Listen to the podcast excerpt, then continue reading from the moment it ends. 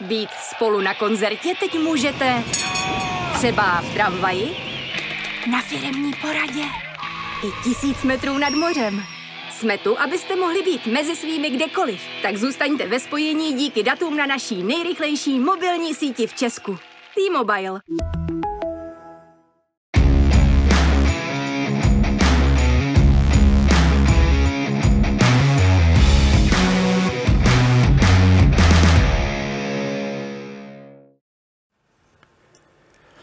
Vítejte u dalšího příklepu. Naším dnešním hostem je bývalý hokejový obránce, člen Triple Gold Clubu, tedy olympijský šampion, mistr světa, vítěz Stanley Cupu, momentálně člen výkonného výboru Českého hokejového svazu a rady České televize Jiří Šlegr. Dobrý den. Dobrý den. S námi je tady také Martin Kézer, šéf redaktor sportovní sekce Práva a Sport.cz. Martin, ahoj. Ahoj, dobrý den. Budeme řešit hokejový svaz, také hru obránců, ať už v NHL nebo v Extralize a právě Extraligou začneme. Martine, tradičně opět se točil podcast za Mantinelem. Témata? No, nakonec to hlavní téma bylo něco, co jsme nečekali ještě chvíli před natáčením a to byl litvínovský zásah eh, na trenerské střídačce. Musím říct, že asi tady na to téma ještě taky dojde, tak to zatím nechám stranou. Řešili jsme i poměrně zvláštní eh, veřejné ultimátum pro trenéra Modrého. I to je věc, která je celkem netradiční. No a řešili jsme i problémy, do kterých se dostal Jakub Vrána v NHL. A to jsou už věci, které trošku přesahují rámec hokeje a možná je nepodstatné to, kdy, jak a začne hrát, ale spíš, aby byl zdravotně v pořádku a e, žil plnohodnotný život. Přejeme samozřejmě taky. Začneme koučem modrým. Jirko, dovedete si představit? Nebo zažil jste někdy, že přišlo ultimátum, samozřejmě asi na hráče ano, ale jestli nevyhrajete, bude peklo, ale trenér veřejně dostane takhle nůž na krk. Tak většinou se to dělá zákulisně, to je pravda, e, ale Budějovicích se takhle rozhodli, že to chtějí udělat veřejně. Asi dobře bylo, že bylo vidět, že to mužstvo za toho trenéra eh, chce šlapat, chce, eh, chce ten zápas eh, vyhrát, což se jim nakonec povedlo. I přesto, že to působilo, že to vyhrál jeden hráč, tak ale vždycky je to o tom, o tom týmu, o tom manšaftu a, já jsem samozřejmě eh, asi rád pro, eh, jak pro trenéra, tak pro ty kluky, protože eh, tím, tím se asi s, s velkou pravděpodobností mohli semknout a, a nastolí si třeba úplně jiný režim. No ale co dál? Vyhrálo se dobře, teď se dvakrát může prohrát a bude další ultimátum, nebo jak to může fungovat? To je otázkou, to je vždycky otázka toho vedení, jak se, jak se na to kouká. Zažil jsem, nebo už jsem viděl Eh, kdy, kdy se ultimátum dalo a, a, a ten daný trenér ty zápasy vyhrál a stejně eh, odešel. Takže, takže ono to je o tom, že se eh, ty hráči především nesmí na tohle ultimátum upnout, musí se semknout a musí dát dohromady ne jeden, ale několik zápasů, nějakou šňůru, aby, aby se postavili za toho trenéra, pokud chtějí teda pod ním hrát a to je jediný řešení. Vladimír Orsák před rokem vlastně v Litvínově vyhrál dva zápasy, včetně duelu proti Spartě, byl odvolán. Teď je situace v Litvínově ještě horší. Skončil Vladimír Růžička. Jak moc rve vám srdce situace v Litvínově? A tak víte, jak já Litvínov mám, nebo ten, kdo mě zná, tak ví, že pro mě Litvínov je strašně moc srdcová záležitost a, a, a ono se to dalo bohužel očekávat, protože v tom hokeji to tak chodí Eh, když sedmkrát po sobě nevyhrajete, eh, tak musí, musí něco přijít. Někdy to jsou výměny hráčů, eh, pokud, pokud to nejde, tak jakože většinou je to složitý, když jste u dna tabulky, tak s váma nikdo moc nějaký obchody dělat nechce. Tak pak přichází na řadu trenér a to se, to se v Litvínově stalo a uvidíme, jak ta změna Eh, přispěje eh, těm hráčům především psychicky, protože vždycky je to o té psychice, eh, jestli, jestli jsou schopni se zvednout a, a, a dát do, do, dohromady nějakou vítěznou šňůru. Martine, Vladimír Ružička nedotrénoval sezónu, to je úplně nová situace. To se mu stalo poprvé v trenerské kariéře. Myslím si, že je to pro Vladimíra Ružičku ještě o to bolestivější, že to je právě v Litvínově, že to je v té druhé sezóně, kdy si ten tým už chtěl, mohl připravovat. Já musím říct, že před sezónou zazněly z úst Ružičky slova o tom, že chceme hrát semifinále. A trošku jsem se nad tím jako pozastavil, říkal jsem, ty nemá moc velký oči a tak dále. Ona se povedla docela příprava, to je potřeba říct. Ale, ale zase nemůže říct, No tak budeme 12. Ne, to, to, to určitě ne, spíš jenom tak jsem si říkal, jako jestli nemají velký oči v tom očekávání. Jako. No a ta sezona je bídná, to prostě, když si vezmeš, že vyhráli ze 14 zápasů pouhé dva, tak je to prostě průšvih a je vlastně úplně jedno, kdo v tu chvíli na té střídačce stojí, protože něco se stát musí. Pavel Hinek mluvil o docela zajímavé věci, že zkoušel nějaké trady, jako o tom Jirka mluvil, a že to vždycky narazilo na to, že chtěli centra, ta protistrana, a tím by se Litvínov oslabil sám, protože sám má dost potíží na pozici centra, takže ono to opravdu je asi složité eh, najít takovou výměnu, která by tomu mužstvu, které je v té situaci, v jaké se teď ocitl Litvínov, pomohla. Otázka jenom je, co se stane teď, protože v Litvínově dochází ke zvláštní věci. Je tam jistá kontinuita tím, že Karel Mlejnek, který u toho byl, a musím říct, že se mi docela líbilo, jak chlapské jako řek, já v tom lítám úplně stejně jako Růža, nebo já mám na tom úplně stejný, stejný podíl. A přichází tam dva noví lidé, ale nejsou to vlastně noví lidé. Eh, David Kočí v Litvínově eh, vede mládež, nebo vedl mládež, a Robert Reichl, no to je, to může Jirka říct, to je stejný kus Litvínova jako u Jirky, tak asi se tam naváže na to, jak Karel Mlejnek s Robertem Reichlem působili společně u Milše Říhy u reprezentace. Karel Mlejnek už nějakou coachingovou zkušenost má, ale já mám trošku pocit, že problém Litínova není v trenérech, ale v tom, že řada hráčů nenaplňuje to očekávání, který by mělo. Je to tak? Já jednoznačně souhlasím s Martinem. Já, já když jsem eh, sledoval eh, to mužstvo od začátku i v té, i v té přípravě, tak eh, samozřejmě na můj vkus tam je strašně moc cizinců, především v, v obraných řadách, protože já jsem vždycky nahlížel na ty obránce z ciziny, pokud je vezmeme, tak jednoho, dva a ty musí hrát tu první přesilovku, to oslabení, to gro, proto, proto je berem z toho zahraničí, jinak musíme mít své beky.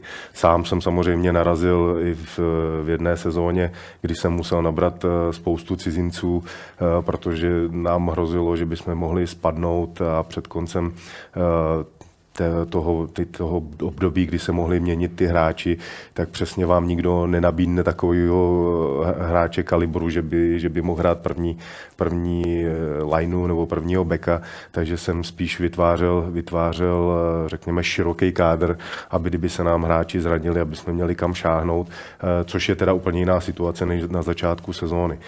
Na začátku sezóny bych si představil, že, že vezmu jednoho rozdílového beka a rozdílového útočníka, klidně i zahraničního, ale ten musí opravdu plnit tu rozdílovou roli. A na, na to se nabalí ty ostatní hráči.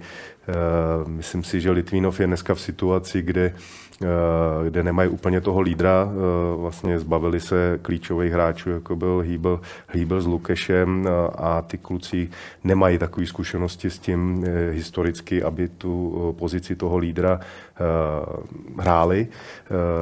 Učí se jí, takže učit se jí za pochodu, kdy jsem na dně tabulky, není hmm. vůbec jednoduchá záležitost a, a musím říct, že vůbec těm trenérům, který tam teď momentálně nastupují, tu situaci nezávidím. S Robertem Reichlem jsem mluvil, eh, on to vnímá a, a stejně jako já jde tam, jde tam do toho, eh, že chce pomoct, eh, to zvednout a ví, že to nebude rozhodně jednoduchý s tím mužstvem v tom rozpoložení, v, jak, v jakým to mužstvo, mužstvo momentálně je, ale samozřejmě my nemůžeme strkat hlavu do písku, že, že to nezvládne ten Litvínov. Já, já věřím, že to zvládnou, ale je to všechno o té psychice momentálně, jak nastavit tu hlavu, jak, jak dát to sebevědomí těm jednotlivým hráčům, který měli hrát to, to gro, to prim, pro, proč byli přivedeni do toho klubu a, a jedna další věc, která teda mě asi nejvíc trápí, že tam máme strašně moc,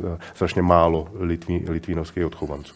To určitě budeme řešit ještě k Vladimíru Ružičkovi, protože to byl trenér s gloriolou úspěchu. Vybudoval Slávy, u nároďáku mega úspěšný, ale postupem času horší, horší, horší. Mountfield, Litvínov, předtím Chomutov. Co se změnilo? Vy ho znáte velmi dobře. A tak Láďa Ružička žije hokejem, miluje hokej, to prostě ten s ním stává, usíná a já si vůbec nedobu představit, že on by kdy skončil na, na pozici trenéra. On vždycky bude někde trénovat, kdyby měl trénovat žáky. Prostě ten, on ten hokej miluje. Akorát se dostal asi do situace, že ten hokej se posouvá, je rychlejší. Eh, dneska samozřejmě to, co, s čím on byl nejvíc úspěšný, tak bylo to bránění středního pásma na Slávii. Eh, to dneska proti mladým, rychlým útočníkům, šikovným úplně tak nefunguje. Eh, jestli tohle je eh, ta záležitost, nevím. Samozřejmě já nejsem proti němu eh, takový odborník, co se týká trénování, on to, toho má za sebou daleko víc, takže mě asi nepřísluší ho úplně hodnotit v rámci toho, jestli to dělá dobře nebo špatně, ale takhle to vidím já, že ten hokej se dneska posunul do té rychlosti a, a musíme se tomu všichni přizpůsobit. Byl to nebo je to stále praktik, který měl ohromný cit, byl schopen vyměnit třeba Romana Málka, udělat trade, zareagovat v 50. minutě, udělat věc, která by nikoho nenapadla a vycházelo mu to. Proč teď ne, Martin? No, ono to je podle mě širší věc. Já nemám ani zdaleka, ani zbla odtrénováno to, co Vladimír Ružička, ale když to tak pozoruju, ona se ten hokej mění a mění se i ty hráči tak, jak k němu přistupují.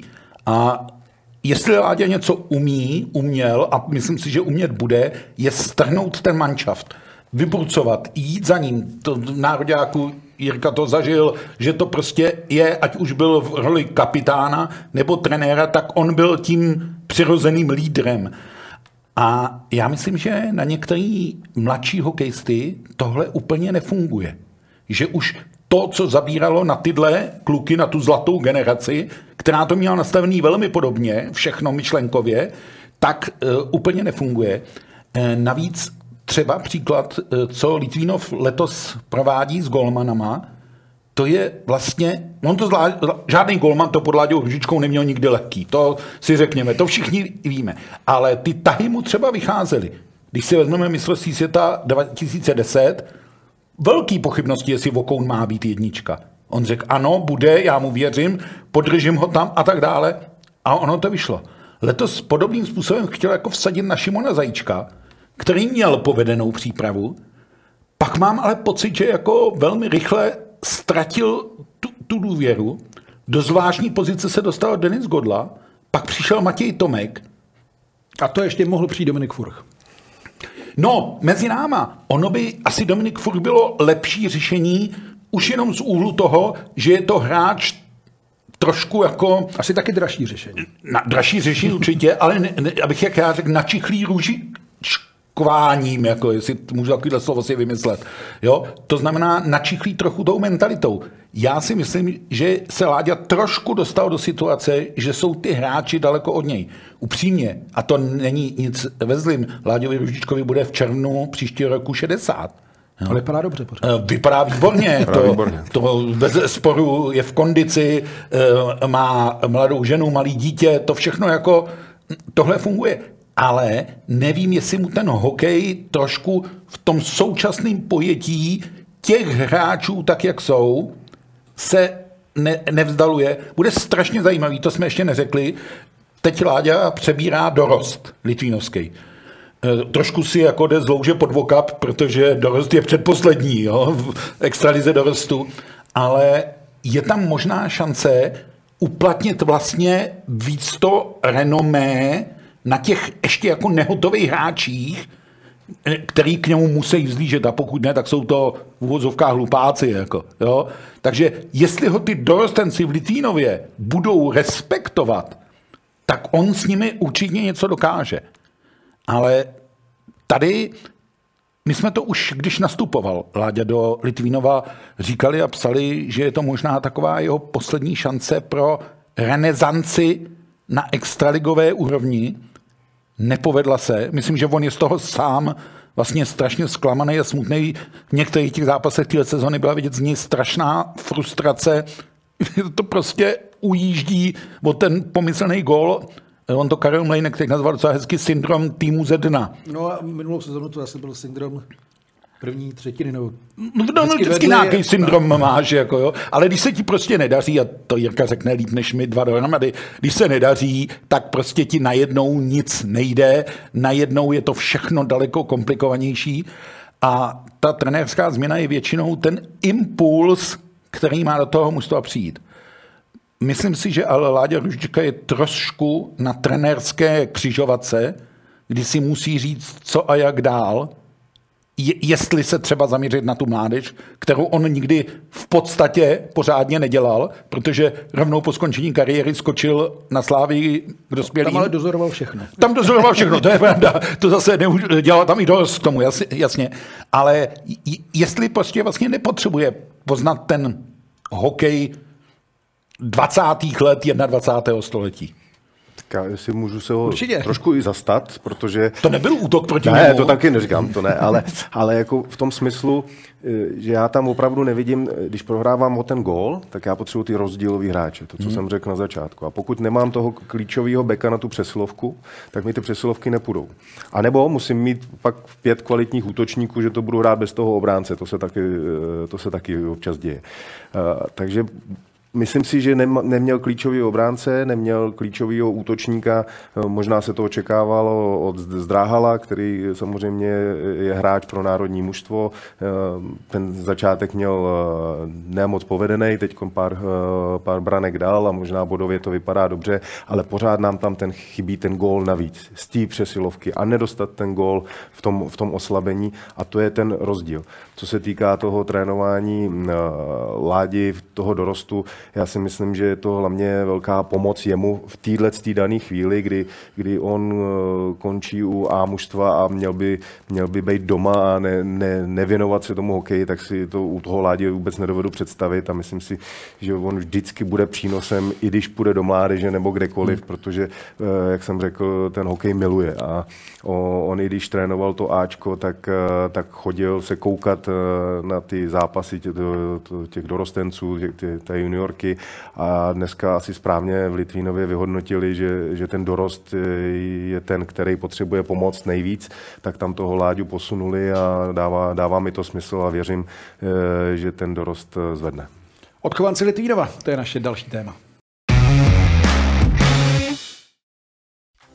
Přestože Litvínov proslavila po světě celá řada úspěšných hokejistů, současnost tomu příliš neodpovídá. Do NHL sice podle databáze Elite Prospects naskočilo dohromady 20 odchovanců a 30 bylo draftováno, momentálně však nenajdeme v nejprestižnější soutěži žádného se stálým místem. Skrz farmářské týmy se o to pokoušejí Christian Reichl a Jan Mišák. Trápí se také místní extraligový celek, kterému momentálně patří poslední místo v tabulce. Ani v jeho kádru se navíc příliš neprosazují odchovanci.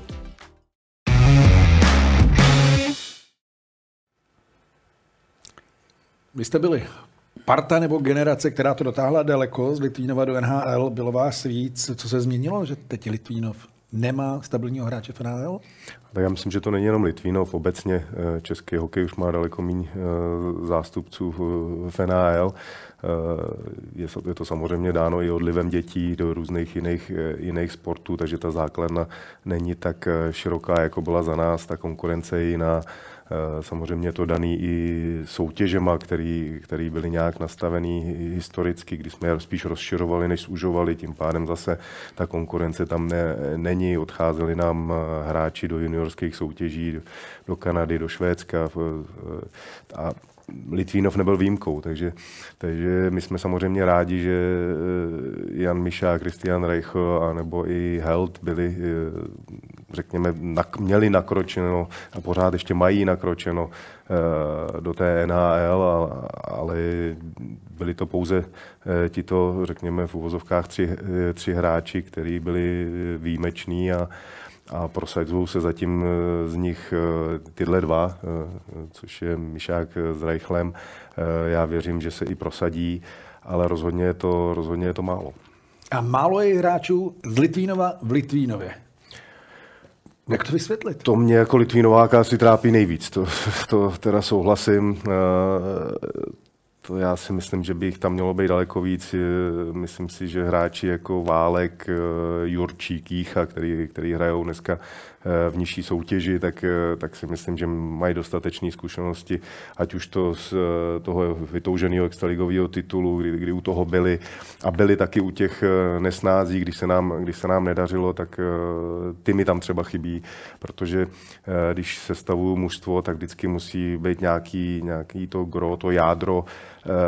Já jsem přesvědčený, že by mělo být z toho daného města aby měli k tomu eh, klubu úplně jiný vztah. Eh, je tam, je tam ten klubismus daný a pak, když se vám stane tohle, to přesně ta situace, která, eh, která nastala v Litvínově, že, že jsme na posledním, na posledním místě, tak ty kluci právě, kteří jsou v Litvínově, tak za to zatáhnou a proto mě překvapilo i rozhodnutí ukončit vlastně kariéru Viktoru Hýblovi a Frantu Lukešovi, protože... A to byl třeba Trávníček.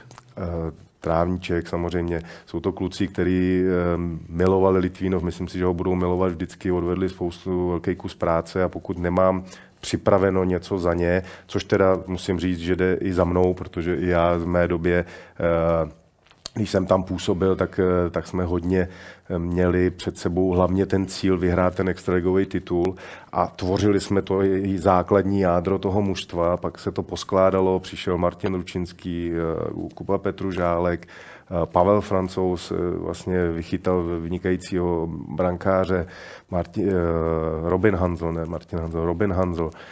Povedlo se nám to, vyhráli jsme a vlastně tyhle klíčoví hráči nám z ničeho nic odešli a my jsme neměli tu náhradu. Mm. A vlastně za pochodu uh, jsme hledali cesty, jak tu náhradu najít a, a to nebylo opravdu jednoduché, takže já si myslím, že jsme zaspali už v té době před tím titulem a do dneška to doháníme. Už je to nějakých sedm let, co pořád eh, Litvínov lavíruje někde na sporu tabulky a, a nemáme, nemáme kam šáhnout. Takže to si myslím, že historicky to jde za náma všema, co jsme tam, co jsme tam působili. Já se nebudu dneska tvářit, že nejsem pod, nejsem pod tím podepsán. Jsem pod tím podepsán úplně stejně jako všichni, kteří tam, kteří tam působili, ale uh, už, je, už je na snaze se zase vrátit k tomu, uh, ty Litvínováky tam mít, protože se potvrzuje to, že bez nich, uh, bez nich je to také složité. Nechci malovat čerta na zeď, ale Slávia to ukázal, Zlín to ukázal, že když se jde tvrdě zatím, tak to dopadne. No, I negativní věci. Trošku mi to bereš z úst, já tady nechci Jirku strašit, ale já mám ten taky pocit, že od toho titulu v roce 2015 Litvínov upadl do takové té mistrovské kocoviny a vlastně se přetrhla ta nit, která se mně vždycky už jako malýmu klukovi na Litvínovu líbila, že když se prostě řeklo Litvínov, tak bylo jasný. Hlinka, Bubla, Kokrment, Kargavrilidis, Tarant a tak dále. A ta, můžeme pokračovat generaci po generaci. Prostě Šlek, Ručinský, pořád, pořád to byli hráči, který vlastně se neuměl si moc nikde jinde představit, než v Litvínově. Jasně, byla taky jiná doba, ale... A pak Ručinský ve Spartě. Říkáme, e, změny tam jsou, ale vlastně Viktor Hýbl s Frantou Lukešem byli poslední dva takový jako mohikáni a mám pocit, že to mužstvo není vlastně, teď se bavím o tom současným, není vlastně šťastně složený, protože nevím, kdo tam za to dejchá.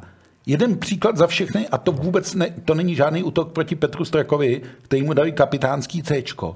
A Výborný ten, defenzivní hráč, a ten, ale je to kapitán Litvínova. Ten kluk má 0 plus 0, No, to znamená podíl jako do útoku. Ano, on je výborně bránící hráč, i když výborně bránící asi ne, když to vypadá tak, jak to vypadá. A já si říkám, kdo to teda v té kabině strhne? Kdo tam vstane a řekne, tak pánové, protože tohle je kritický moment pro ten tým a většinou to dělají hráči, buď to s bohatou hráčskou zkušeností, takových tuhle Litvínov v tuhle chvíli nemá, nebo hráči úzce spojení s tím klubem, Ty taky takových tam moc není, a nebo hráči, kteří to mají přirozeně v sobě. Jo? mm, Robert Reichl, kdyby přišel do VSG Košice, tak to tam strnul. Jo? Protože to má prostě v sobě. No jo, jenže tyhle ty všechny atributy v tom Litvínově nejsou. A ono i to, když se podíváš, kde je juniorka Litvínova současná, kde je dorost Litvínova, tak kde má ten trenér brát? Říká se, ať hrajou mladý, hodně mladý, ale zrovna v Litvínově to moc neplatí. A ti kluci, kteří tam byli, Jirka už je zmiňoval, se teď vlastně potulují po první lize, tam nějak jako hrajou, Litvínov je tak nějak jako polepený, no, ono, musíme tu odpovědnost možná koukat i vejš, než jako po trenéry. Já myslím, že no, až ke generálnímu manažerovi, jako jo. Tohle je věc, která nějakým způsobem za Pavlem Hinkem jde, protože v tom Litvínově v tuhle chvíli mám pocit, že nefunguje to, že by tam byla ta hráčská kvalita, kterou on v tuhle chvíli potřebuje. Na papíře možná jo, ale pokud to ten hráč neprodává na ledě, no tak to můžeš mít hráče za miliony. A nefunguje no a to. říká se, že Litvinov zdaleka teď nepatří mezi nejchudší kluby. Nějaký peníze to, tam jsou. To rozhodně. Já si myslím, že eh, máme velice silného partnera, eh, který, který neustále, přesto, že jsme dole, tak stojí uh, za tím klubem, což si myslím, že si musíme všichni strašně vážit a já si toho teda rozhodně, rozhodně vážím. Uh, ale já se vrátím ještě k tomu, těch odchovanců. Jo. Já jsem si teď vzpomněl na dvě jména, což byl Šrámek a Písařík, který mm. s náma vyhráli e, extraligový titul a byli u toho. A pak z nějakého úplně zvláštního důvodu uh, ukončili svoji kariéru. Písařík snačil někam do Francie, e, Šrámek ukončil úplně, což bylo pro mě velký překvapení, protože já jsem zrovna tyhle dva hráče viděl typologicky úplně stejně, jako byl Hýbl s Lukešem. Jo, to, to byla obrovská škoda, protože pak v té kombinaci s tím Válkem, s tím Jurčíkem, který byli eh, šikovní kluci, ale eh, víc bojovníci, eh, Jícha, Jo, těch kluků tam bylo spousta. Měli jsme Martin, Martina Hanzla, jo, hmm. který byl velice typologicky stejný hráč jako jeho brácha. Takže o ty jsme přišli, přišli jsme o Baránka, jo, takže všechno to odešlo, to jádro, a dneska nám tam eh, zbyli kluci, jako je teda Straka, který mu dáme kapitánský C a vlastně ho postavíme do té složité role, eh, kdy on to má táhnout a, a on bodově na to připravený určitě není. Hmm. A teď e, bojovně, no tak samozřejmě bojovat, e, bojovat bude, bude se snažit strhnout to mužstvo, ale není to Michal Trávníček. Hmm. Michal Trávníček prostě padal do ran, srážel se, porval se, prostě rval se za každý cíp ledu a to je pak jako přirozený typologický kapitán, který ho eh, tam máte na správném místě. Já dneska v tom eh, týmu bych složitě hledal někoho takového. Komu proto, bys to dal jako to C? Proto právě hmm. mě překvapil ten krok, že, že se rozloučili s, s Lukešem a s Hýblem, protože, protože to byli kluci, kteří věděli, eh, jak ven z těchto klíčových situací, kdy jsou v kritické situaci. Aby se jim ještě nevolalo. Takže to nevím. Ty to, to nedá. To, já neovlivním, ale... patří k nejproduktivnějším hráčům druhé ligy eh, v dresu Chomutova, že jo? Samozřejmě nemůžeme srovnávat druhou ligu Jasně. s extraligou, ale je vidět, ale že pořád produkují, pořád, pořád, pořád by tomu měli co dát, ale minimálně by tomu měli dát nejvíc v té kabině. Mm. Jo? Tu mm. kabinu vždycky tvoří ty hráči. Pokud máte tu spojku v té kabině jako trenér, tak vám to strašně pomůže. Pokud ne, tak vlastně v tom tápete a je hrozně složitý najít cestu ven z té, z té krize. Jaká bude ta cesta? No, složitá, to už jsme asi řekli, eh, jak pro Karla Mlenka, tak pro Roberta Reichla, protože oni trenéři, a to já nespochybnuju trenérské kvality Mlenka ani Reichla, i přínos Davida Kočího, ale odehrát to stejně budou muset ti chlapci na tom ledě.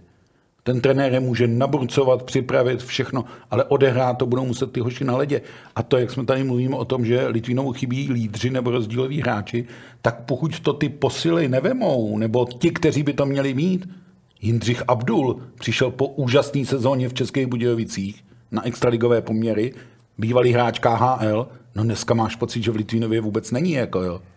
A e, to tam takhle můžeme jít hráče po hráči, a tak dále a tak dále. To je to, fakt si myslím, že má Litvínov veliký problém letos před sebou a ono může někdo říct, je odehráno 14 kol, ale taky někdo může říct, už je odehráno 14 kol. Přesně tak, protože se složitě budou hledat hráči teď. Hmm. Abych je doplnil. Já si dovedu představit, že se rozloučím s třema cizincema v obraně, ale musím je doplnit někým. No. A to, to, kde já se ženu ty tři uh, kvalitní obránce, který mi odvedou tu práci, kterou očekávám.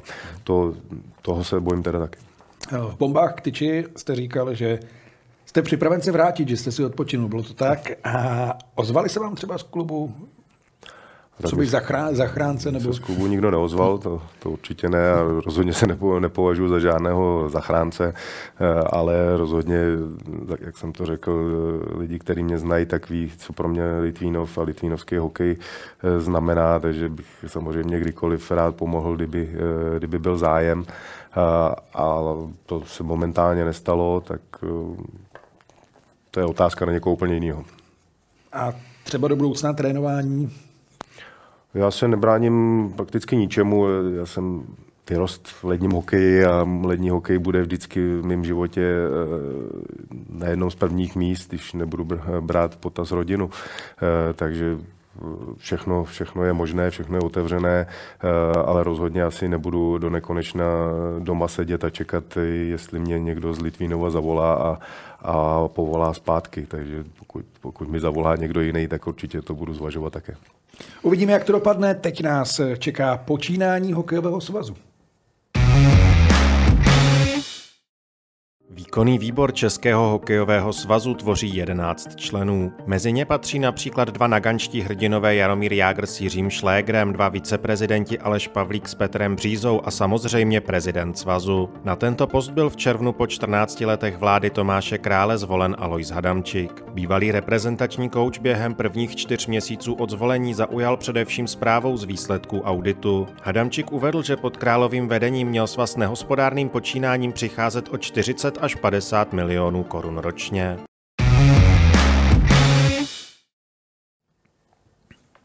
To je dost peněz. Ale Adamčík a jeho počínání, jak to hodnotíte jeho nástup do funkce? A tak eh, já myslím, že to, co říkal před volbami, tak eh, vlastně se tím řídí. Eh, mluvil především o tom, že by se měly nastavit jinak mládežnické soutěže, měl by se nastavit controlling jak, jak hráči trénují, jak jsou testováni a, a hledat cesty, jak zvednout platy trenérů. A samozřejmě je tady otázka forezního auditu, který dostal zadáno z, z konference a to, to je teď, řekněme, na stole. Ten forezní audit by měl být u konce někdy během 14 dnů, takže na ten, na ten se čeká. My jako výkonný výbor k tomu budeme muset zaujmout nějaké stanovisko. Vy jste byl už v té době ve výkonném výboru, dalo se třeba něco řešit jinak, nebo byli, jste si vědomi toho, že třeba je to nehospodárné, nebo že se věci nedělají. já myslím, že teď před, předjímáme. My ještě pořád ten hmm. audit nemáme u konce, takže já si myslím, že je brzo teď tady cokoliv, jakkoliv hodnotit. Samozřejmě vylezají na povrch určité věci, které nevypadají, nevypadají dobře a správně, ale říkám, já nechci, já nechci předbíhat, uvidíme, co nám audit, audit řekne. Vy jste také členem komise Fair Play, komise hráčů veteránské komise. Co to všechno obnáší a co to vlastně je veteránská komise? A tak veteránská komise máte na starost veterány, což v době covidu eh, bylo poměrně složité. Eh, my jsme se před covidem eh, scházeli řekněme jednou měsíčně, aby jsme si řekli, eh, kam veteráni jedou eh, na, na zápasy, jakým způsobem je můžeme, můžeme v rámci svazu pomoci. Eh, takže to se bohužel v covidové době dít ne, nemohlo. Eh, co se týká hráčské komise, tak hráčská komise je vlastně složená z bývalých eh, hráčů nebo i aktivních, eh, kde oni mají připomínky, jak by svaz jim mohl pomoci v rámci jejich práce na ledě a, a tak, takže jsme se s nimi potkávali to je tak asi všechno otázka fair, v komise Fair Play. Ta se přiznám, že, že byla založena nově a ta zatím nefunguje. To hlavně, že se hraje fair play, to je důležitější. To, to, to, to doufám. Každopádně, kolik let bude potřeba, aby se český hokej mohl vrátit, kde byl, protože teď to asi bereme jako nějaký zase restart nebo začátek? Tak já myslím, že jsme všichni, kdo jsme u toho byli, udělali spoustu chyb. Eh, snažili jsme se měnit ty systémy, ty soutěže, rozšiřovali jsme soutěže. Dneska jsme dospěli, myslím si všichni jasně k tomu, že ty soutěže se spíš musí zúžit. Myslím si, že by jsme se měli vrátit k, k tomu systému mladší dorost, starší dorost, juniorka, ale v užším eh, eh, podání. Nevím, jestli je nutné mít devátou, devátou třídu. Eh, spíš bych to viděl směrem do toho, eh, do toho dorostu a vytvořit vlastně kvalitní juniorskou soutěž, eh, takovou, kde ty kluci budou chtít zůstávat. Protože my dneska jsme vlastně se vydali cestou, že budeme dávat do té první národní a ty kluby je tam nedávali tak si myslím, že je lepší a je na snaze eh, vytvořit radši silnou juniorskou soutěž, která bude rychlá, na, na, bude založená na tom, na tom rychlém bruslení, což je dneska světový, světový trend a bude konkurenceschopná těm kanadsko-americkým juniorským soutěžím, že nám ty kluci nebudou odcházet, ale z té juniorky budou rovnou dostávat šanci eh, do toho A mužstva v extralize aby jsme vlastně je ne, neposouvali jenom, že říkáme, že budou hrát dospělý hokej. Ne, ať hrajou ten juniorský, ten dravej a ať ho přinesou do té extraligy a rozhejbou vlastně tím i tu extraligu.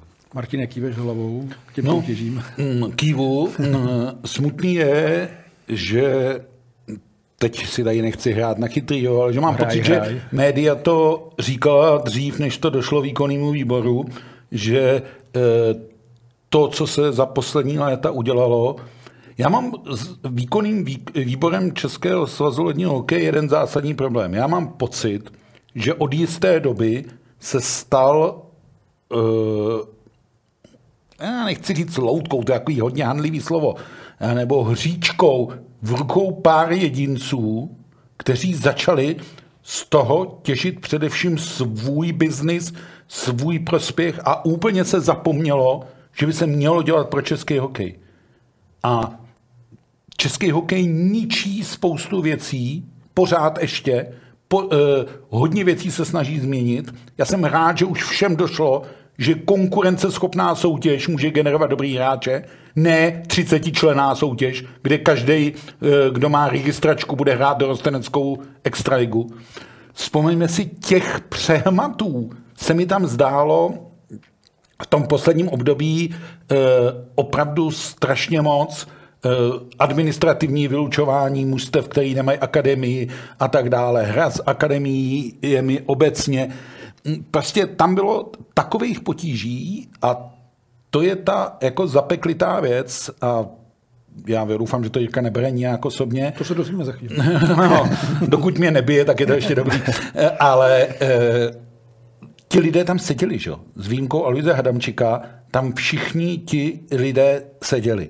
A Jirka na té konferenci byl, stejně jako já, a ví, že to chvílema tam bylo jako velmi třaskavý a že konečně, protože já jsem pravidelný účastník eh, svazových konferencí, konečně se tam mluvilo otevřeně.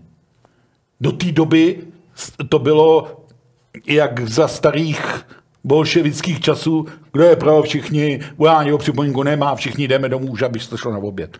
Ale tam se konečně začalo mluvit o tom, co těm lidem vadí a bylo fajn, že bylo najednou pět kandidátů na prezidenta, každý mluvil o něčem, ono to dohromady dávalo jakoby tu mozaiku, co je potřeba. Jo? E, každý měl na to trochu jiný pohled a myslím si, že těch deset členů výkonného výboru, které vlastně dostali nové vedení, je ve zvláštní roli, protože už jsme tady dneska o tom mluvili, že Karel Mlejnek přiznává podíl na tom, co se dělo v Litvínově a teď ho povede a těchto deset členů výkonného výboru e, má podíl na tom, co se dělo. Jako, jo? A já nechci, aby byl český hokej vnímán jako jednoho muže. To není jako králův výkon, nebo nebyl králův výkonný výbor a nesmí to být ani Hadamčikův výkonný výbor. To jsou jenom ty vrcholní představitelé, kteří nějakým způsobem vystupují. Ale ten zájem toho hokeje by měl splňovat celý ten celek. A tam prostě mám pocit, že těch deset členů výkonného výboru má trochu máslo na hlavě, ale já chci věřit, že ta konference opravdu nějakým zlomem byla pokud mám správné informace, tak 16. listopadu má být výkonný výbor, kde dostanou na stůl ten forenzní audit, jeho definitivní závěr.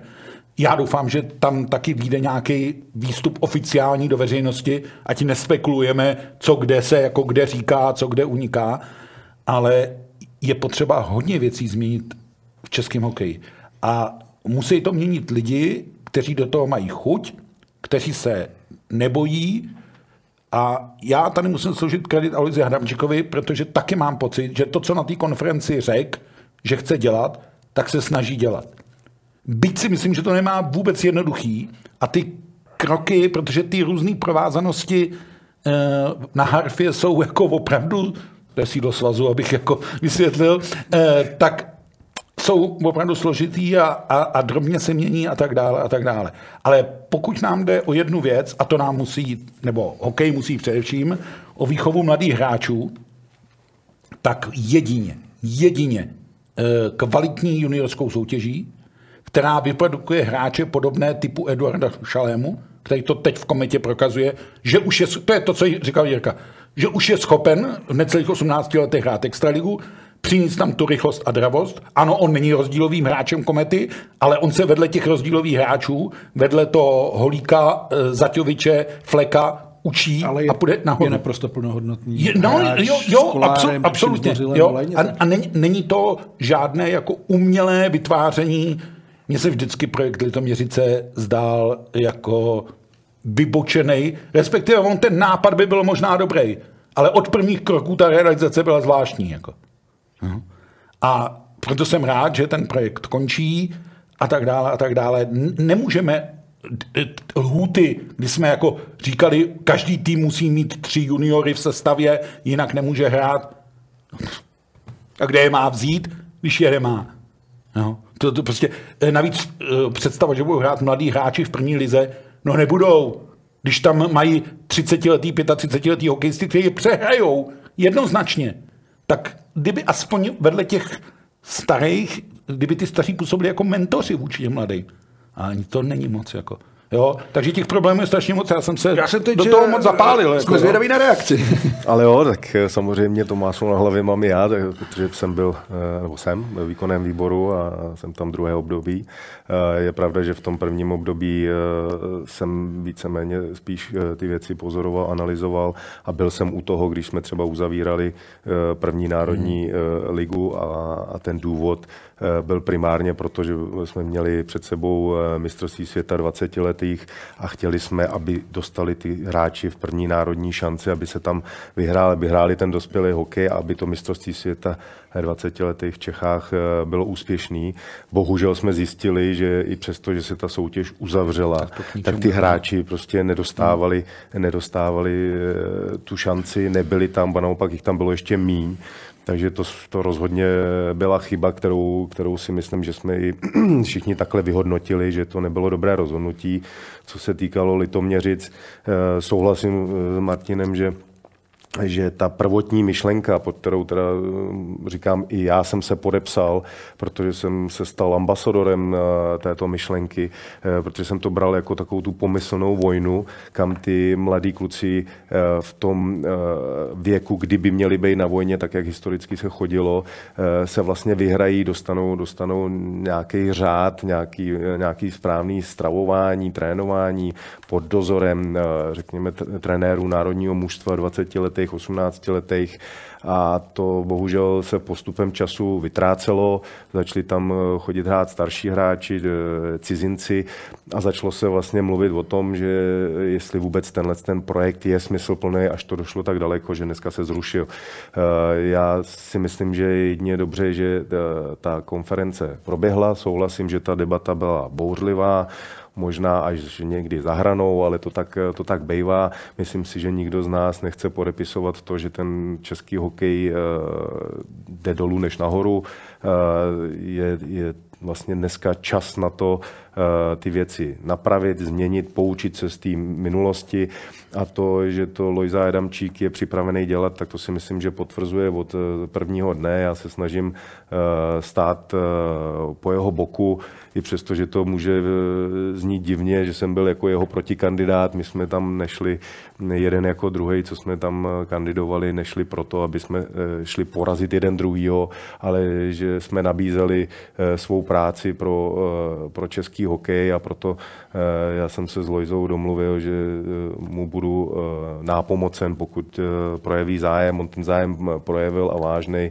Bereme, bereme dá se říct, každým věcem, které, které probírá a snažíme se nastavit ty věci tak ku prospěchu, ku prospěchu českého hokeje. Vytvořila se vlastně pracovní skupina dneska z bývalých hráčů, trenérů, manažerů, který by měli nastavit tři základní, základní parametry, a to jsou soutěže, to je to trénování a testování hráčů hlavně, protože my jsme s Růzou zjistili před, řekněme, dvěma lety, kdy, kdy jsme otestovali hráče od 16 do 20 let národního mužstva, že oni fyzicky nejsou dostatečně připravení, což je katastrofa. Takový hráč nemá vůbec co v národním mužstvu dělat, pokud není fyzicky připraven.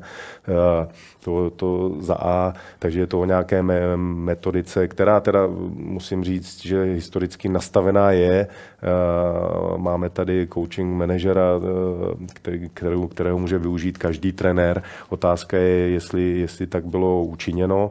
No, ale to jsou ty zpětné vazby, které musíme na ten svaz eh, dělat. A pak je, eh, pak je tam poslední bod, musíme najít prostředky na, na trenéry, na platy trenérů, protože eh, potom si myslím, že volá jakýkoliv sport, že není možný, aby jsme chtěli po těch trenérech stoprocentní profesionální práci, když, když lítají z jedné práce do, do druhé a mají to přesně jako, jako brigádu. Takže to si myslím, že tahle pracovní skupina bude mít za úkol jako primárně tyhle tři úkoly do příštího roku a půl, kdy bude, kdy bude zase konference, připravit, udělat, nastavit a doufejme, že to bude ku prospěchu českého hokeje. A třeba vyrostou také noví obránci. Zatímco v sezóně 2000-2001 zasáhlo do NHL hned 32 českých obránců, v tomto soutěžním ročníku jich zatím naskočilo do hry jen 6. Do přesilových her z nich nastupuje pravidelně jen Filip Hronek. Dále v soutěži působí Radko Gudas na Floridě, Jan Ruta je od léta v Pittsburghu, Jakub Zbořil je jedním z Čechů v Bostonu, Radim Šimek nastupuje v San Jose a šanci dostal i Libor Hájek, který je však v New Yorku Rangers povětšinou mimo sestavu. Další zadáci bojují o šanci na farmě, i když i zde jich působí zhruba polovina co dříve. Patří mezi ně například Andrej Schuster v záložním mužstvu Minnesota nebo Ronald Knot s Lukášem Klokem náležící Arizoně. Blízko startu v NHL by měl být Filip Král, který už byl nakrátko povolán do prvního týmu Toronto. Jakub Galvas si zahrál za Chicago v minulé sezóně a netrpělivě vyhlížíme debit Davida Jiříčka v Kolumbusu. Kdo naopak zřejmě vzdal snahu o pokračování zámořské kariéry je Michal Kempný, který se ze Přesunul do Sparty.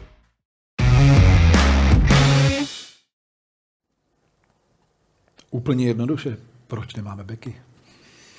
No, zase si myslím, že jsme historicky trošku zaspali, když se podíváme vedle do sousední země Švédska, kdy oni razili tu myšlenku, eh, že do určitého věku by, eh, by ty hráči měli hrát všechny posty, jak útočníka, tak obránce a prostě si to střídat, aby byli kreativní, tak dneska vidíme ten výsledek, že Švédové mají spoustu kreativních obránců po celém, po celém světě a, a my jich tolik nemáme. My jsme se hodně zaměřili na brankáře, historicky, který, kterých máme teda opravdu hodně kvalitních. A asi jsme řešili útočníky, ale nikdy jsme e, úplně ne, ne, neřešili ty obránce. Já si myslím, že dneska už je na čase to začít, eh, začít řešit. Ten hokej se strašně zrychlil a není to už jenom o tom, že ten obránce stojí na modrý čáře a čeká, jestli mu to ten útočník to nahraje, ale vlastně kolikrát vidíme, že obránce je za, za soupeřovou brankou a, a celý, celý ten, celá ta pětka spolupracuje eh, na té kombinaci a to si myslím, že je dneska, dneska trend v dnešním hokeji a, a my se tomu budeme muset honem rychle přizpůsobit a eh, začít konat. Takže se dá očekávat, že třeba bude Befel, budou hrát útočníka, obránce třeba do 10-12 let? Je to cesta? Já myslím, že asi takový befel dávat klubům nemůžeme. To je otázka klubů, jak budou pracovat, jak, jak dostatečně tohle to vyhodnotí. Takhle to cítím já, že si myslím, že, že ta kreativita eh, těm obráncům chybí. Eh, myslím si, že eh, hrajou takový bázlivý hokej, jako když je ten trenér drží na té modré a nesmíš nikam a když dostaneš puk, tak to hoď o ten mantinel. To je z mého pohledu doba, když já jsem přišel do NHL, tak takhle hráli ty obránci, že to mrskali o, ten, o to plexisklo a, a, a útočník si to musel dojet. Dneska, dneska je to opravdu o té první nahrávce a zapojit se do toho útoku, protože já, když překonám toho, toho útočníka tou nahrávkou a svojí eh, aktivitou, tak já jsem vlastně ten, který bude volný eh, v té druhé vlně. Takže takhle tohle to považuji za, za důležité, aby, aby se začalo měnit a už je na těch klubech, eh, jestli, jestli jsou ochotní takhle, takhle to řešit. Kde je ten potenciál?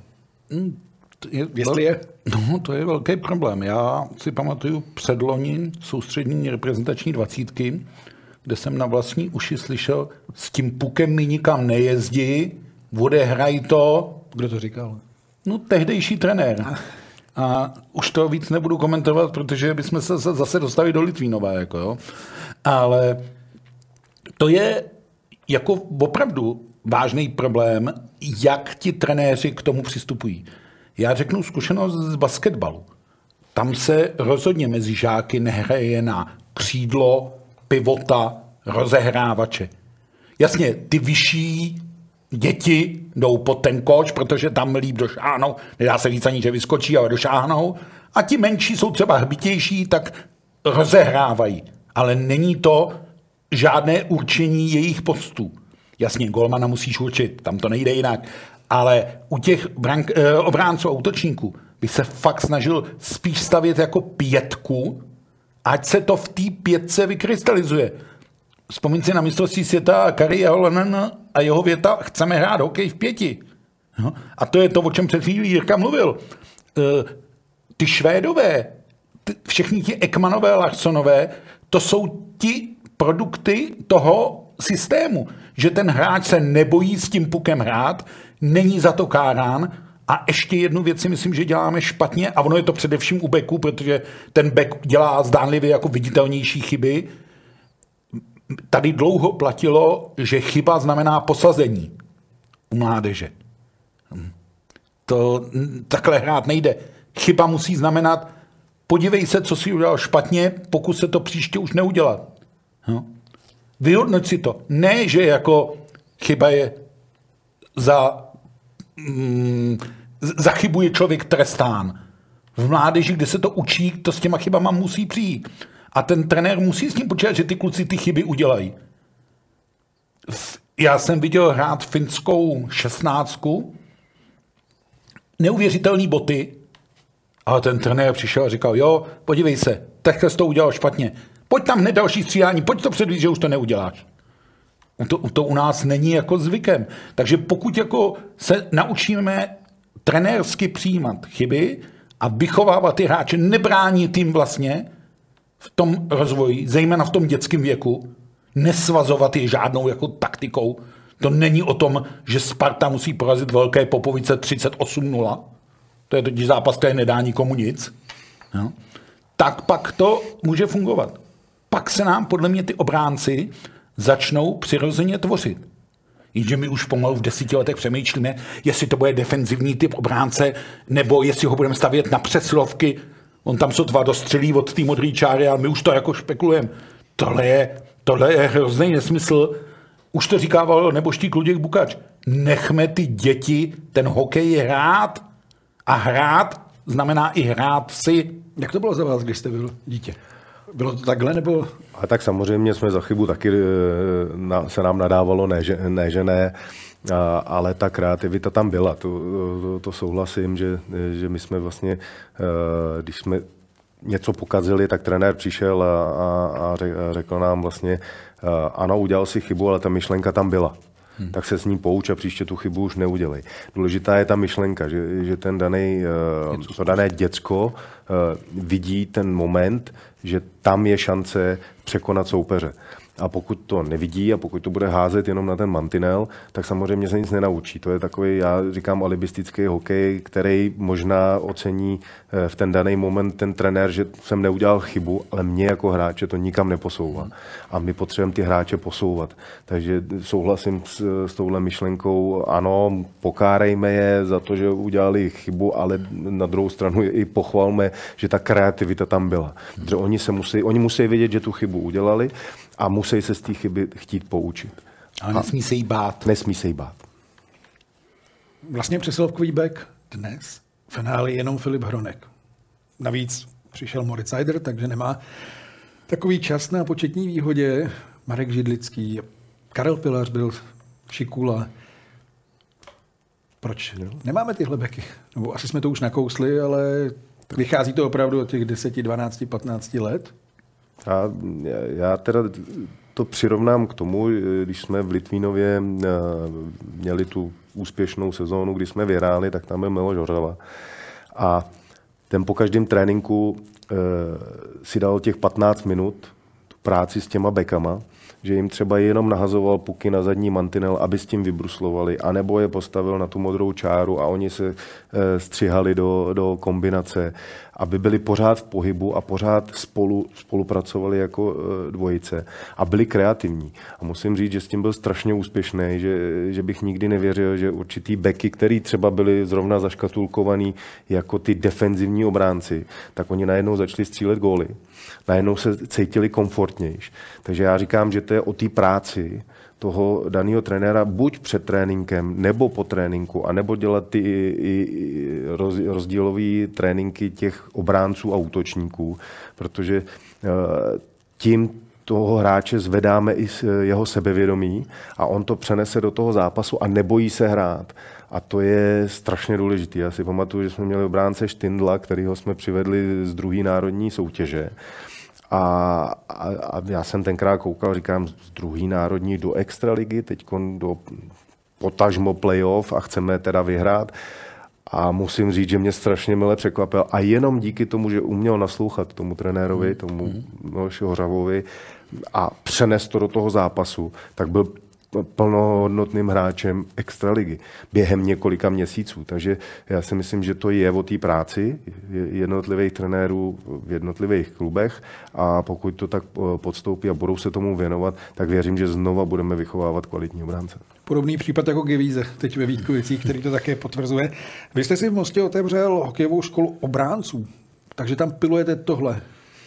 A tak když jsem skončil své působení eh, v Litvínově, tak eh, jsem samozřejmě hledal, jak bych eh, si ten hokej, řekněme, nějak ještě v sobě mohl, mohl udržet, tak jsem udělal tohle rozhodnutí a vidím to jako i prostor na tom trhu, když to řeknu blbě, kde se je nutný pracovat s těma, s těma obráncema. A musím říct, že za ten rok působení Eh, té školy, tak tam eh, opravdu chodí kluci, kteří se strašně posunuli. Eh, konkrétně tam mám hráče Bystřickýho, který, když přišel před rokem, tak měl vlastně hlavu dole, zastavoval za bránou, prostě ty, ty hokejku držel otevřenou. Takže ty detaily, které vlastně my jsme do nich tam nalili v té v mojí škole, najednou on začal vnímat a začal úplně se rozpohyboval. A to, to mě dělá strašnou radost, že, že to opravdu funguje a že je tohle cesta. E, neříkám, že tohle je cesta těch soukromých záležitostí, že tohle je moje osobní soukromá záležitost, ale myslím si, že když to tohle budou dělat v těch klubech pravidelně, a ty kluci tomu budou naslouchat a budou tomu věřit, tak se opravdu budou posouvat. Takže já to považuji, považuji za strašně důležitý. Eh, mě tam vlastně chodí i kolikrát útočníci, eh, který si to chtějí jenom vyzkoušet a vlastně najednou říkají, teď mně se to hodí i pro ten útok. Já když si jedu pro ten puk eh, za bránu dozadu, tak přesně potřebuju ty věci, že se musím podívat, kde je můj protihráč, musím rozlišit, kde, mě jak hráč napadá, jestli u první tyčky, anebo jestli jde z druhé z druhý strany, abych využil teda té brány, protože brána vždycky je náš spoluhráč, hmm. abych toho využil. Eh, takže těm klukům říkám, víte, ta hlava je jak počítač. Co, co do něj dostanem, tak on vám to vrátí. Jo. A pak to děláte automaticky a ten výsledek je pak famózní. Takže já jsem s tím spokojený, tak jak to, tak jak to funguje, jenom samozřejmě bych si dovedl představit, že, že těch děcek bude víc a častěji, ale, ale jinak, jinak dobrý. Masaryk říkal nebát se a nekrást, tak já to trochu s dovolením z pokoru přemodulu do hokeje, nebát se hrát s pukem a být v pohybu. To je podle mě recept na obránce, ale potřebuje ten obránce k tomu nutně cítit podporu trenérovi. Jo? Když obránce něco zkusí a trenér mu ho seřve, typu ty máš eh, puk odpálit na modrý, aby jsme se mohli srovnat, tak on si to příště už nelajzne. Že jo? A to, jestli budou jako trenéři šlapat po kreativitě hráčů, tak nám beci růst nebudou. Když dostanou prostor, aby jako rostly, tak ano. A e, ještě možná navážu to, jak se Honzo ptal na to, že nejsou přesilovkoví beci v NHL. No, e, my ta, těch typů v tuhle chvíli opravdu moc jako nemáme. Jo? A i když tam ty kluci třeba byli, no tak prostě se na tu kvalitu té přesilovky NHL, ještě v tom zúženém prostoru, kde vlastně je to všude blízko a furt po tobě někdo v tom oslabení skáče, tam musíš mít, být strašně rychlej na puku, strašně rychlej v pohybu a ještě musíš mít tvrdou střelu. A no. předvídat. Tak, vidíš? Říkal bývalý obránce NHL. Jak se změnila hra obránců obecně? Už jsme to trošku nakousli. Já myslím, že strašně. Dneska opravdu nemáte uh, úplně defenzivního obránce. Jo, dneska, dneska, pokud, když vidíme samozřejmě Gudase, který hraje do těla a, a, a podobně takovýhle typologicky, ale pořád i ten, i ten Gudas, když dostane ten kotouč, tak musí bruslit, hmm. musí s ním bruslit, musí to nahrát, musí prostě dělat ty základní věci, protože by v té sestavě nebyl. Takže já si myslím, že ten hokej se strašně zrychlil je to všechno o, o, o té rychlosti. Dneska se nepískají, nebo pískají se vlastně všechny fauly, když eh, zahákujeme za nás, by, by jsme, já to vždycky říkám, bychom dostali do životí za to, jaký jsme dělali fauly, když jsme to tam zahákovali a, a podobně. na Gána by se nedohrálo. No, no, to prostě jako bylo neuvěřitelné, ale to je právě, proč se ten hokej zrychlil. Tyhle ty fauly zmizely, je to o tom bruslení a pokud jako obránce nebudu bruslit a nezapojím se eh, do toho útoku, tak tam bude mezera mezi obránci a útočníky a, a, a to je pak problém.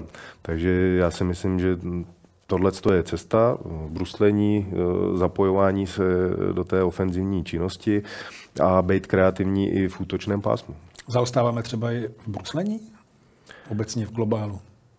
Já myslím, že máme šikovný bruslaře. Já si myslím, že zase si to musíme dát do hlavy, že když máme šikovný bruslaře, tak to musíme využít. Martin Ručinský byl asi jeden z nejlepších mhm. bruslařů, který, s kterým jsem kdy, kdy hrál a to byla jeho přednost a on ji uměl využít. Jo, takže zase eh, je to, je to v té kombinaci toho, že když mám eh, bruslivého obránce, útočníka, tak když ten obránce to tomu útočníku nahraje, tak neznamená, že musí přestat bruslit, protože eh, stojící obránce je mrtvý obránce. Ten, ten už je pak nepoužitelný, takže já si myslím, že je potřeba využít bruslivých hráčů.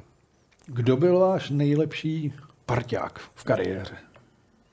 já jsem zažil spoustu úžasných spoluhráčů.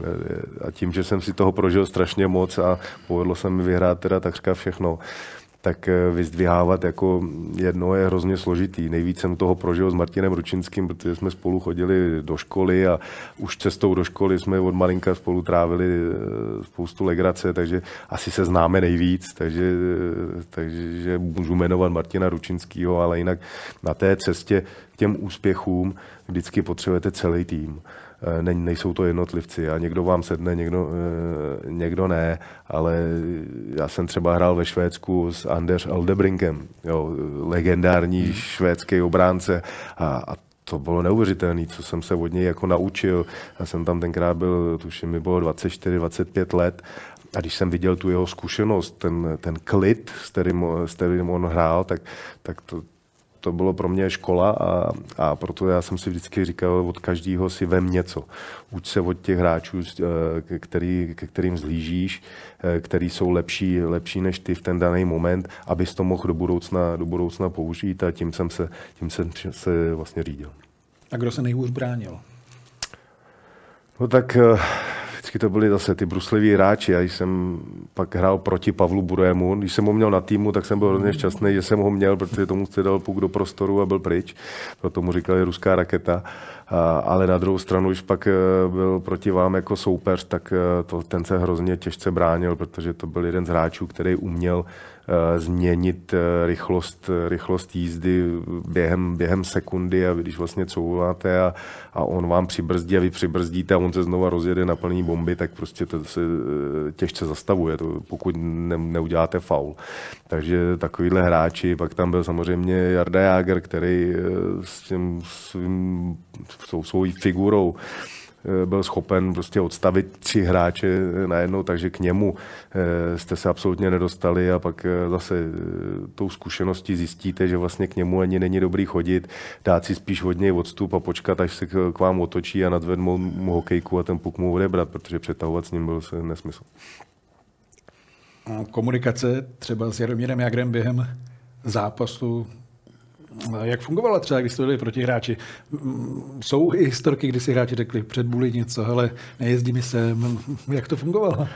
A tak eh, je samozřejmě rozdíl přistupovat k českému hráči, když je protihráč a když je spoluhráč. Eh, s Jardou, když jsme byli, eh, když jsme byli spoluhráči, tak mi vždycky říkal, nejezdí ke mně, čekej někde, já si na sebe natáhnu ty hráče a pak to tam hodím a, a zameteš to. Já jsem vždycky mu chtěl hrozně pomáhat, že, že mu tam pomůžu s těma hráčem a mu je odstavit a on to nikdy nechtěl. Takže takhle jsme se s tím jako vyhovovali. Pak samozřejmě to s ním nebylo jednoduché, protože on chtěl, on chtěl aby mu to klapalo na tu hokejku, eh, ty puky, ty muselo být prostě na milimetr, na milimetr přesný. Eh, jak to tak nebylo, tak už, eh, tak už byl oheň na střeše. Teď s postupem času, když nastoupil nakladně, tak se mi omluvil, že říkal, že teda teď už mu to neklape ani na ty brusle. Takže to je jenom taková odlehčující, odlehčující věc. A, a z druhé strany pak, když hrajete proti, proti svýmu uh, spoluhráči, tak si pamatuju, že jsem měl zážitek s Martinem Ručinským zrovna, když hrál v Montrealu, kde já jsem měl do rohu propuka a teď jsem ho tak jako periférně viděl, že jede na mě, říkám, on mě asi půjde trefit. tak jsem si počkal, až přijedu k tomu mantinelu a na poslední chvíli jsem uhnul, on se tam rozmlátil a, a jenom se tak na mě podíval a říkal, jo, ty jsi svině. Takže to byly takový spíš eh, grotesky nebo komické záležitosti, situace, kdy, kdy máte soupeře svého pejvalého třeba spoluhráče, spolužáka, tak, eh, tak to ale na to musíte v tu danou chvíli zapomenout, vyhrajete pro jiný tým a musíte tomu přistupovat profesionálně a prostě hrát a udělat všechno pro to, aby, abyste ten daný zápas vyhráli proti svýmu kamarádovi. Jaké zápasy vás budou čekat dál? Kam povedou vaše kroky? Samozřejmě už jsme to nakousli, ať už to je výkonný výbor. Tak jednoznačně mám ještě mandát roka půl ve výkonném výboru. Pracuji pro českou televizi v rámci Rady České televize v příštích tři a půl roku. Eh, takže tomu se nadále budu, budu věnovat a pokud přijde někde eh, zajímavá nabídka v oblasti hokeje, tak samozřejmě eh, rád ji, rád ji zvážím a když by to bylo v Litvínově, tak za to budu samozřejmě nejradši. Ať se vám daří, ať se daří Litvínovu. Děkujeme za návštěvu. Já děkuji za pozvání a byla to úžasná debata. Martine, taky díky. Já taky děkuji za pozvání. My se budeme těšit zase příští týden. Ve středu nezapomeňte, že pořád si můžete přehrát nejen ve formě videa, ale také jako podcast. A mějte se dobře.